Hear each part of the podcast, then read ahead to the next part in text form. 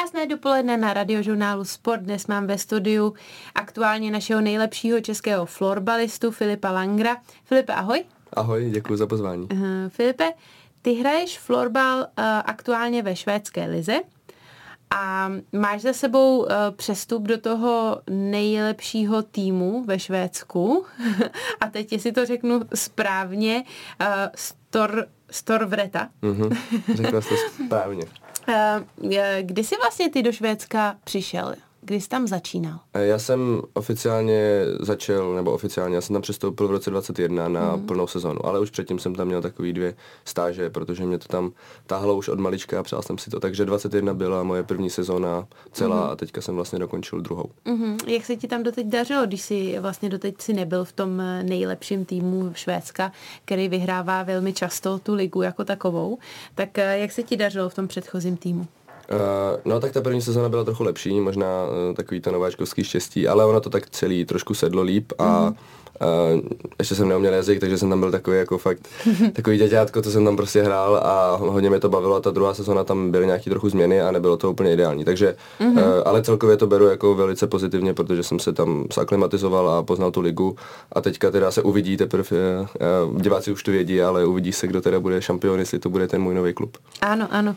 A ty jsi tady teďka před, přestoupil do týmu Storvreta, který má za sebou velkou spoustu vítězství v, tě, v té švédské lize. Teď hraje o další. A nicméně, až se bude vysílat tenhle rozhovor, tak my už budeme vědět, jestli vyhráli nebo ne. Tobě je teprve 21 let. Bylo to tím hnacím motorem, to, že vlastně můžeš jít do týmu, který má na ten titul? No my jsme vlastně ve spojení už byli před dvěma rokama, když jsem přestupoval do Kalmarsundu, kde jsem působil předtím.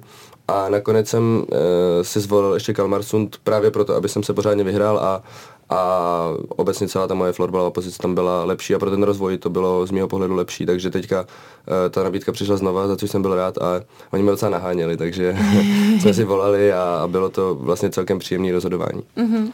Hrálo nějakou roli v tom rozhodování uh, i to, jaký program má třeba naše česká reprezentace, protože já jsem někdy četla, že jsi měl možná um, v hlavě přejít i třeba do Finska nebo do nějaký jiný ligy než švédský. Mm, já jsem tam měl vlastně nabídky z Finska, což je taky velice slušná destinace florbalová a stejně tak jsem mohl a vlastně asi doufám, že vždycky budu moct se vrátit zpátky. Mm-hmm. A nakonec rozhodlo pořád Švédsko, protože uh, myslím si, že ta liga je pořád nejlepší a proto, abychom i na reprezentační úrovni byli nejlepší, tak musíme se s těma nejlepšíma porovnávat. Mm-hmm. Takže to je jako, jako ve stručnosti, proč jsem se vlastně rozhodl tam mm-hmm. zůstat a pořád tam mám takový, takovou nesplněnou misi, takže tam ještě musím něco dokončit.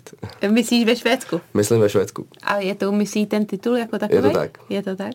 No a neříkej mi v 21 letech, že kdyby se ti příští rok povedlo se Storvretou urvat titul, že pro tebe ta mise skončí. Ne, to určitě ne. Tak no. mise, je to takové jenom jako ne, výsledek té cesty, kterou mm-hmm. jsem mhm. si nastavil a podle mě je umění obhajovat, ne vyhrát poprvé, takže uh, ještě jsem teda nevyhrál, takže nemám mm-hmm. co obhajovat, ale určitě to tím neskončí, protože ten nějaký hmatatelný cíl není to, co mě vnitřně motivuje. Mm-hmm.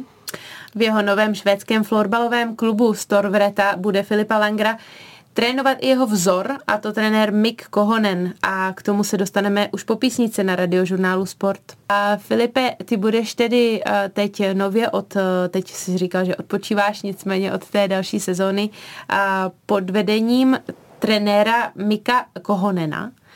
A jak velkou váhu tohle jméno a ten trenér měl v tom rozhodovacím procesu, jestli do toho týmu půjdeš? No, poměrně velkou, protože já jsem tam vlastně ve Storetě strávil tři týdny, když byla korona pauza, my jsme tady vlastně nemohli hrát. A trávili jsme spolu spoustu času, protože stejně jako já, tak ten sport i on má hodně rád, takže jsme si měli o čem povídat. A je to vlastně legenda našeho sportu a jediný hráč, který dokázal eh, nazbírat přes tisíc bodů v SSL, což je ta eh, švédská nejvyšší liga. A zároveň má i spoustu mistrovských titulů za finskou reprezentaci. Takže pro mě osobně je to člověk, od kterého se můžu učit a právě to, že můžu si s ním sednout, popovídat si s ním v podstatě kdykoliv mm. a mhm. vysát z něj, já to tak říkám vždycky, mm-hmm. že ho vyseju až na morek kostí a zjistím, eh, co všechno stojí za těma jeho úspěchama, nejenom individuálníma, ale hlavně těma týmovými proč mm. on byl tak dobrý lídr a co vlastně stálo za tím, že i teďka svoji první sezonu jako trenér hlavní dovedl ten svůj manšaft do, mm. do finále. Eh, co vlastně vedlo k tomu, že on je takovým tvým vzorem? Samozřejmě ano, jeho výsledky, to je mi úplně jasný, ale bylo tam něco jiného, co tě ještě na něm imponuje? Mm, byly to hlavně, tak mým vzorem je někdy od sedmi let a to v té době, už to řeknu, to zní teda hrozně, ale eh, nebylo ještě tolik přenosů a nemohl jsem tolik eh, sledovat florbal, hlavně zahraniční, bylo to spíš na YouTube, takový nějaký útržky. A mi se hrozně líbilo, jak hrál a, mm-hmm. a hlavně ten jeho herní styl mi hodně Čem? imponoval. Měl přehled na hřiště, je takový typově podobně jako já. Mm-hmm. Uh, hodně nahrává, uh, je lídr na tom hřišti, tak jako uh, tím body languagem ukazuje prostě, že mm-hmm. on je pánem té situace a on, on je pánem toho svého manšaftu a hraje stejnou pozici, takže se to tak jako i diriguje a uh, hrozně se na to těším. Mm-hmm. Vy jste prý před tím tvým přestupem spolu hodně telefonovali a komunikovali, co, co, co všechno jste dolaďovali? No on mi vlastně už někdy 2018 to bylo mistrovství v Praze, tak to jsme se potkali poprvé a, a říkal jsem mu, jak moc mu vlastně děkuju, že byl pro mě inspirací a povídali jsme se a bylo to velice příjemný. A od té doby vlastně říkal, že se mu můžu kdykoliv ozvat, že i já se mu líbím, takže to mm-hmm. bylo mhm. takový, takový velice hezký a příjemný. A od té doby jsme byli tak nějak částečně v kontaktu a pak jsem tam vlastně přijel a bavili jsme se tam hodně, no a komunikovali jsme celkově moji v podstatě kariéru a v, bylo hodně um, hezký nebo příjemný mluvit o tom otevřeně a mluvil jsem s nimi o ostatních nabídkách, právě jsme se bavili s Finska, který on samozřejmě dobře zná, protože je Fin a bavili jsme se o tom, co je pro moji teďka kariéru nejlepší, takže byl to a věřím, že bude to skvělý mentor a právě mm. i tu pozici takhle zastal i v těch hovorech. Mm-hmm. To, že tvým vzorem prokazuje i to, že si doteď hrál s jeho číslem, s 29 na zádech. A tak jak to bude teďka v jeho týmu? Budeš udrží si 29 nebo uh, jsi to musel změnit? Ne, musel jsem změnit a uh-huh. budu mít devítku. Uh-huh. A i vlastně o tom jsme si, to bylo velice krátký. Uh-huh. A spíš to bylo tak, on se hrozně bránil, že ta organizace si drží to číslo, ještě ho nikomu nedala, že to není na něm. A já jsem mu říkal, že, že trošku kecá, že to je na něm a že to má přece on v moci a říkal, uh-huh. že by to číslo číslo, kdyby někomu dal, tak by byly jeho synové, ale já jsem říkal, že to naprosto respektuju a trošku jsem si to myslel, ale chtěl jsem to zkusit. No. Zkusil jsi to? tak jsem to tak zkusil a nevyšlo to, trošku jsem tím počítal. Hrajou jeho synové florbal? Hrajou a vlastně ten jeho uh, starší syn bude teďka hrát se mnou. Mm-hmm. Přestoupil, on je uh, roční narozený 24, mm-hmm. takže teďka bude mít svůj první uh, sezónu v nejvyšší soutěži taky. A tam bude mít tu 29? Nebude, nebude. to bylo spíš tak, to bylo tak myšleno, jako, že kdyby náhodou někdo ano. z jeho synů chtěl hrát, jo. tak mu jí dá, ale mm-hmm. nikomu jinému ji nedá. Mm-hmm. Takže ten odkaz si drží. Ve studiu radiožurnálu Sport si dnes povídáme o florbale a to s Filipem Langrem a doteďka jsme byli ve Švédsku. A Filipe, dá se ve Švédsku fili- eh, florbalem uživit? Eh, dá se tím uživit. Mm. A já myslím, že to potom ale záleží hodně na tom, jak ten člověk má nastavený eh, jako svůj život, kolik utratí peněz a tak. Takže jako uživit se tím dá. Mm. A potom samozřejmě do toho vstupují třeba i sponzoři a partneři, takže i do tohohle jako odvětví, když se člověk trošku zabere, tak je to mm. potom pohodě. Ty tam teďka konkrétně při sezóně musíš uh, pracovat extra, anebo jsi profesionál a vlastně věnuješ se jenom tomu florbalu? Já jsem profesionál a mm-hmm. nemusím pracovat, mm-hmm. ale je to běžný, že vlastně kluci do toho pracují. Nicméně já jsem si to nastavil takhle, protože to mám moc rád na to, aby jsem věnoval čas někde ještě jinde a jsem rád, že i ten tým to tak vycítil ze mě a dal mi tu možnost, mm-hmm. nejenom tým teda, ale i ty partneři a sponzoři, který jsem zmínil a daj mi tu možnost toho si plnit tady ten svůj dětský sen. Mm-hmm. Dokáže to švédský eh, vlastně top hráče uh, uživit tak, že se zajistí i po kariéře? Je to jako třeba tenis konkrétně, nebo možná fotbal, hokej? Dá Nevidím jim dost mluv, ale určitě ne. Mm-hmm. určitě to není ani trochu mm-hmm. jako tenis, ani jako mm-hmm. fotbal. Mm-hmm. Ta, ta uh, úroveň je někde jinde v mm. těch mm. odměnách.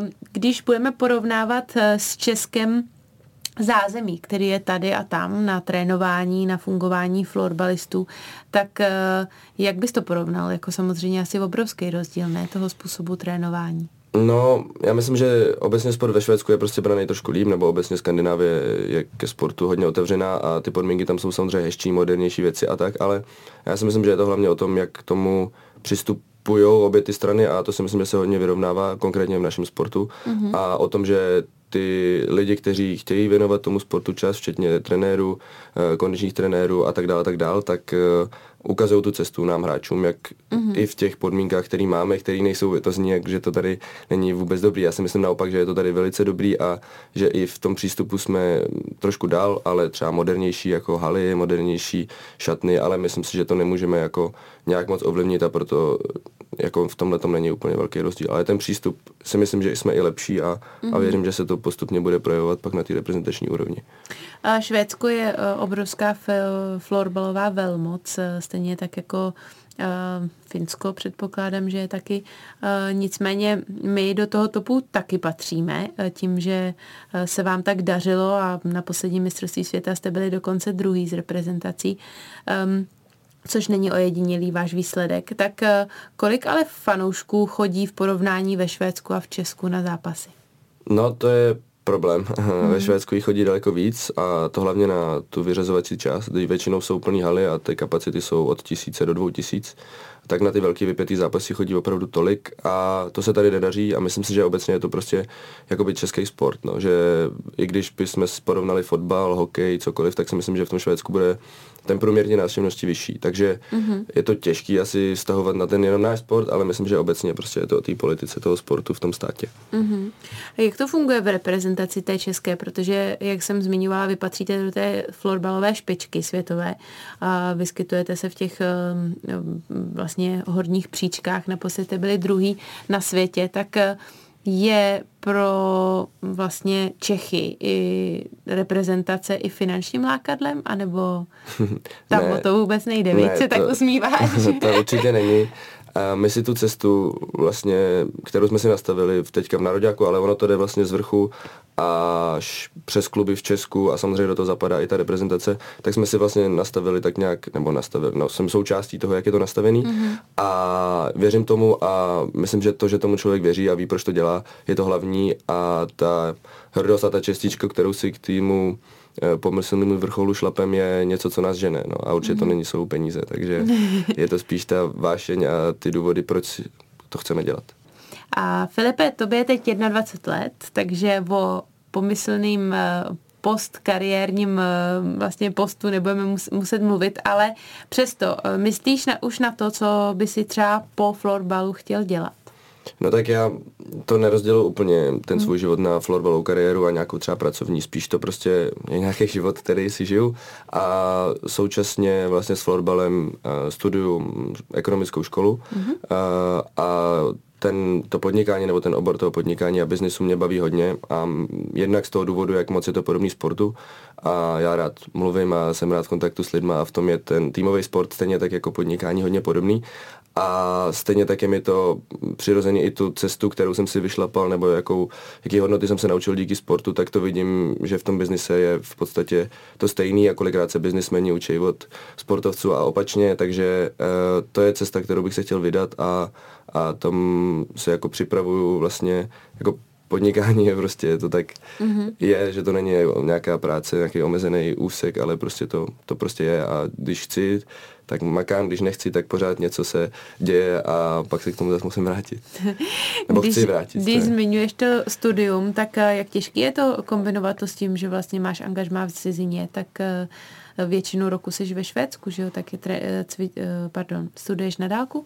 Jo, studuju na dálku a je to o komunikaci, tak jako spoustu hmm. vztahů, tak i můj vztah se školou a se studiem je o tom, abych si komunikoval s učiteli, případně potom s lidmi, kteří mají na starosti sport a díky bohu, že na té naší škole i díky programu vlastně od Viktorie máme my sportovci lepší podmínky k tomu, abychom to mohli zvládat. Takže je to o tom, jak člověk chce, není to o tom, že bych mm-hmm. se trápil nebo musel a tak. Samozřejmě není to vždycky úplně jednoduchý a občas eh, z toho mám plnou hlavu a nechci, ale, ale to mě naučil taky sport, že prostě občas to tak je a ono ve výsledku to bude pak fajn. Mm-hmm, to jo, sport nás celkově eh, připravuje na život celkem slušně slušně, viď?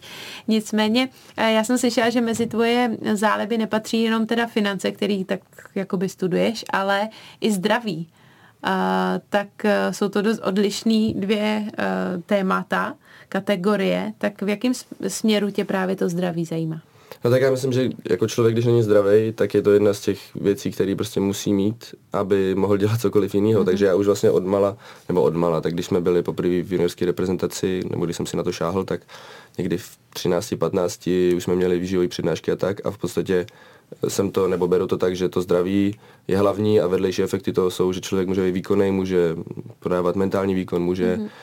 tady ty věci vykonávat na max, takže to je spíš takový základ, který mi dává smysl se o něj starat. Takže, takže konkrétně v tom zdraví eh, mluvíme teda hlavně o výživě. Je to výživa, spánek, mm-hmm. nějaký cirkadiální rytmus, chlad, a, ale i psychika, nějaký duševní zdraví třeba. Takže co... se otužuješ? Otužu se a mám to hodně rád, no. takže jak vlastně probíhá takový tvůj celkový přístup k tomu dní jako takovýmu, když řeknu, že jsi v tréninku a nemáš volno a nemůžeš si třeba upustit trošku uh, od té disciplíny, tak uh, čemu všemu od rána jako věnuješ pozornost? Tak ono většinou uh, ráno vstanu a záleží, jaká je fáze sezóny. Samozřejmě, když mám dva tréninky, tak je to dopolední trénink, který většinou bývá třeba od desíti, a, takže předtím ještě stihnu v zimě soutužovat ráno, jdu na sluníčko a dobře se najím. A občas se zadechám, vlastně mám spolupráci s takovým dechovým koučem Libor Matuš, kterým jsme učíme dýchat pro jednak zlepšení kondice, ale celkově prostě i vnímání toho vlastního těla a uh, do té desíti, když je tam čas, stávám většinou třeba kolem 7.30, tak uh, buď studiu nebo právě pracuji na nějakých projektech, který jsem tady zmínil a pak je trénink, zase se dobře najím, občas tam je power nap, ten většinou vynechávám, i když bych neměl a zase pracuji nějakým způsobem, protože mě to baví a večer je další fáze, takže to je takový jako off-season trénink. Já jsem z tebe úplně nadšená, jako 21-letý kluk, takhle absolutně mm, jako produktivní a, a nažavený jako bomba, za mě bomba, klobouk dolů. Filipe, když jsme se bavili o tvých projektech a o věcech, na kterých eh, pracuješ, když zrovna ne, netrénuješ, neděláš power nap nebo se neotužuješ, tak eh, ty konkrétně pořádáš nebo přišel jsi s konceptem Skills Days. Přibliž nám, o co jde. Eh, jsou to vlastně, nebo ten, ta myšlenka toho, proč to vzniklo, jsou to kempy pro děti a ta myšlenka toho, proč to vzniklo, bylo, když jsem byl mladší a celkem úspěšný už, eh, tak se mě lidi zvali, protože jsem byl hodně blízko těm dětem věkem, tak se mě lidi zvali na kempy, já jsem většinou přijel, udělal jsem fotku, fotil jsem se, podepsal a mle nemohl jsem jim nic předat a já jsem chtěl udělat to, co mě naučili kempy, když já jsem byl mladý. A to jsem prostě nemohl v tím, v tom honu prostě, kdy jsem tam přijel a neměl jsem čas na to pořád něco udělat, tak jsem si řekl, že to udělám prostě sám a takhle vznikla vlastně ta myšlenka pro to, aby ty děti mohly eh, opravdu značením těch trenérů, kteří tam jsou, včetně mě, dostávat to, co jsem dostal já, když jsem byl, když jsem byl mladší. A protože mi to i chybělo na těch kempech, kde jsem já jezdil, tak ono se to prostě překlopilo třeba nějakým směrem, se kterým já osobně třeba nesouhlasím, takže jsem si říkal vlastně, že to chci dělat a to předávání toho, co já jsem se naučil a e, poznal, tak mi přijde vlastně celkem přirozený jako i v přírodě, takže to tak dělám, e, protože mě to baví a dává smysl. Jde teda o třídenní k, tréninkový takový workshopy nebo kempy. Pro jak starý děti to je orientovaný? No, t- máme vlastně dva. Uh, jeden je ten třídenní a to je pro děti ročníku narození 27 až 12 teďka tenhle ten rok. A ono se ten program většinou mění i s tím, co já vlastně objevím nebo neobjevím a jak moc se třeba vyvinu.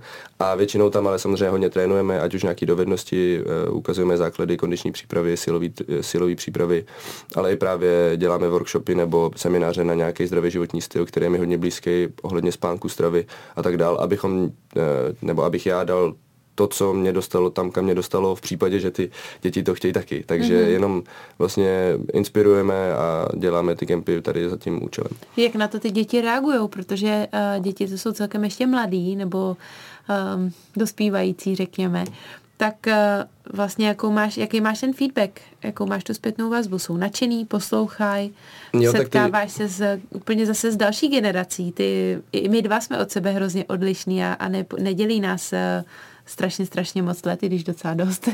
Ale uh, ty se zase setkáváš s tou nastupující generací, která je prostě um, úplně jiná. Tak uh, jaký máš ten feedback? No tak já je jako beru prostě jako vlastně spoluhráče a jsou to jako lidi na stejné cestě jako já, jenom jsou o pár let dřív. A, a berou tě tak oni? A neberou, ale myslím si, že ten přístup ode mě je vlastně takový, že není nadřazený, nebo mm-hmm. snažím se prostě jim být fakt blízký a, a být tam prostě pro ně. E, tak to berou, poslouchají a i od rodičů máme super zpětnou vazbu, že znám to taky, že od rodičů si kolikrát ty věci nevezmeme, třeba až později si uvědomíme něco, takže ode mě to tak jako berou a a mám na to super zpětnou vazbu a většinou ty workshopy jsou dělané jako, to není tak, že by tam seděli jak ve škole, protože si myslím, že to memorování je prostě jako neúplně ideální styl učení, ale něco si zkoušejí a bavíme se tam, jako interagujeme mezi sebou, takže je to zábavný, bych si troufl i říct na to, mm. jaký témata třeba pro někoho jsou jako nezáživný nebo je to nebaví, tak se to snažíme udělat takovou formu, aby to bylo zábavný a, a bavilo je to. Vedle těch Skills Days, eh, těch třídenních kempů, tak uh, máš i Skills Camp, který trvá pět dní, tak v čem je rozdíl? Uh, tam si vlastně vybíráme jenom uh, 48 dětí, kteří jsou vlastně v Česku jsou regionální výběry, co jsou takové mini reprezentace uh, po krajích a uh, vybíráme si tam ty nejlepší nebo oslovíme ty nejlepší, aby mezi sebou se porovnali, protože já to sám, sám když jsem byl v klubu, tak jsem, se mi dařilo, hodně věcí mi šlo, ale potom, když jsme šli na regionální výběry, tak to prostě je taková mini reprezentace a tam ta konkurence je vyšší a člověk si uvědomí, že ne úplně ve všem je, je dobrý a to jsem vlastně chtěl těm dětem i v tom létě ukázat. Tam přijedou jako Eh, sebevědomí, a, ale potom vidí, jak velká konkurence je a jak moc na sobě musí makat. A udělají tam kámoši a pak jezdí po turnajích a vidějí se tam, znají se tam z jiných klubů. A je to takový jako vlastně hrozně příjemný právě o tom, jak moc se s kamarádi a potom jsou i ve spojení a, a baví se o, o tom, jak se zlepšují, nezlepšují a tak. Ale na tomhle teda musíme ještě trošku zamatovat, za, zamakat, aby v tom spojení zůstali nějak jako mm, deal a možná, abychom to měli trošku víc pod kontrolou, ne to, co se tam komunikují, ale aby vlastně jsme jim to spojení dopřávali mm-hmm. nějak pravidelně. Když uh, mluvíme o těch Skills Days a Skills Camp, tak to je všechno orientované čistě na florbalisty. Je, je to všechno na florbalisty, mm-hmm. ale ty témata, které tam řešíme, prostě jsou jako pro mhm. sportovce. Mm-hmm. Jak uh, jsi schopný tohle vůbec jako uh, dát dohromady, protože ty sám máš nabitou sezónu, pak reprezentuješ s reprezentací. Kdy tohle všechno děláš? Máš kolem toho nějaký lidi, kteří ti s tím pomáhají? No, tak samozřejmě, tak jako ve sportu nemůže člověk znát úplně všechno a musí někomu důvěřovat, tak uh, sám jsem si spoustu věcí vyzkoušel dělat sám, abych věděl, co vlastně to obnáší, ale těch lidí, který to baví, ať už je to organizace, čistě trénink nebo uh, věci okolo toho, co jsou potřeba, tak jsou a je potřeba se s nimi bavit a najít je a pomáháme s tím vlastně brácha a jeden můj bývalý spoluhráč, který ho to taky spoustu jako baví, takže jsme našli takovýhle mini tým, konkrétně tady v těch kempech mm-hmm. a funguje to celkem dobře a zároveň ty nástroje dnešní tu automatizaci umí udělat celkem efektivně, takže tohoto času nejhorší je to nastavit, pak už to jede celkem samo. Filipe, florbal jako takový je v Česku ještě pořád trošičku upozadněný tím fotbalem, hokejem. Je známý hodně na školách, kde je populární a součástí i tělocviku. Co, proč si myslíš, že není tak divácky atraktivní? No, tak já myslím, že se to o dost zlepšuje, ať už to je výkonama právě reprezentace, nebo i toho, jak vlastně český, prac, český florbal pracuje s tou komunikací toho mm-hmm. našeho sportu. A tak samozřejmě jsme mladý sport, takže ono, než si ten fotbal nebo hokej nebo jakýkoliv sport vybuduje nějakou reputaci a dostane se do povědomí lidí, nějakou dobu trvá a potřebujeme, aby nám od, odrostly eh, ty generace, které s tím začínaly a potom na to budou chodit zase, budou vychovávat zase ty děti mm. a bla, bla, bla. Takže to je takový dlouhodobější proces, ale myslím si, že se to zlepšuje a ty děti, kteří florbal hrajou a já třeba jsem s nimi ve spojení, ať už skrze kempy, nebo teď jsem byl třeba na superfinále, tak tam jsem viděl spoustu mladých, hladových e, hráčů, který florbal žerou, tak se to bude jenom, jenom zlepšovat. Máš i tohle jako součást motivace těch tvých eh, kempů, Skills Days, Skills Camps, eh, který vlastně, že, by si, že buduješ tu komunitu, že buduješ eh, zázemí a další generace, který by mohli ten, eh, jak ten sport hrát, tak ho milovat, tak ho podporovat.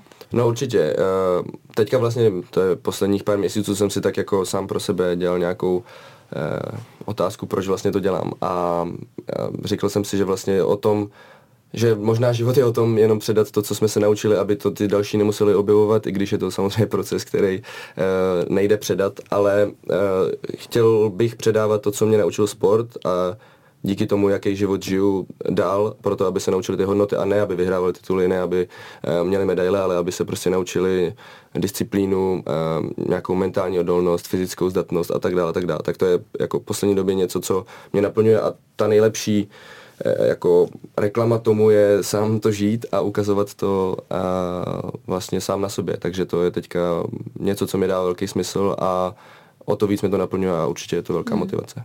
Dovedeš si představit, že by se florbal stal olympijským sportem? A, tak asi dovedu, nebo eh, ty kvóty jsou tam vysoký, respektive nízký a my máme vysoký kvóty a vlastně jako bylo by to fajn, třeba z ohledu samozřejmě peněz a financí a nějaký visibility, ale mm-hmm. a, nějak potom jako bylo by to fakt fajn, ale že bych potom nějak toužil nebo mm-hmm. se na to upíral nebo se cítil ukřivděný, že tam třeba florbal není, to určitě ne. Mm-hmm.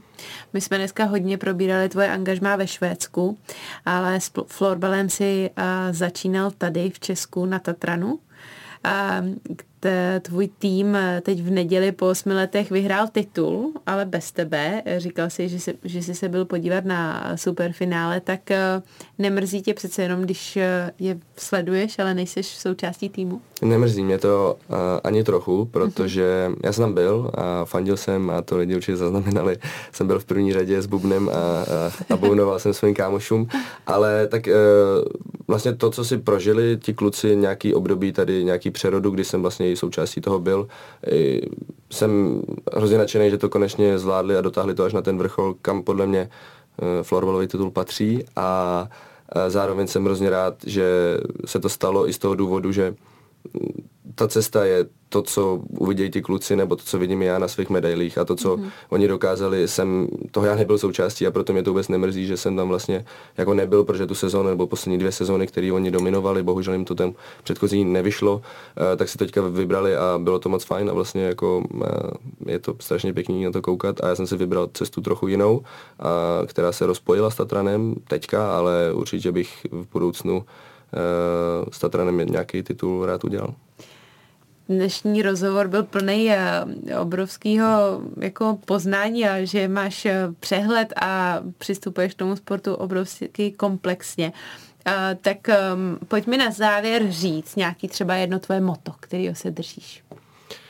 Uh, no moto, tak ono je, vnitřně prostě mě baví ta vášeň a to co mi ten sport dává každodenně. A není to o tom, že bych chtěl opravdu, já jsem to tady kolikrát zmiňoval a vlastně mi i píšou, nebo se bavíme s mladými hráčema, eh, jaký to je vyhrát titul a bla, bla, bla. A ono to není bla, bla, bla, je to samozřejmě hrozně hezký, ty pocity jsou e, krásný, ale jsou krátkodobí a to, co stojí zatím, je to, co je to nejdůležitější. Takže spíše je to o tom, moto. No to není moto, prostě je to vášeň a zamilovat se do těch každodenností, není to o ničem jiným. No. Takže, Takže cesta je cíl klasický kliše, no a tohle jako samozřejmě je to cesta je cíl a v tohle to pro mě vyjadřuje. Mm-hmm.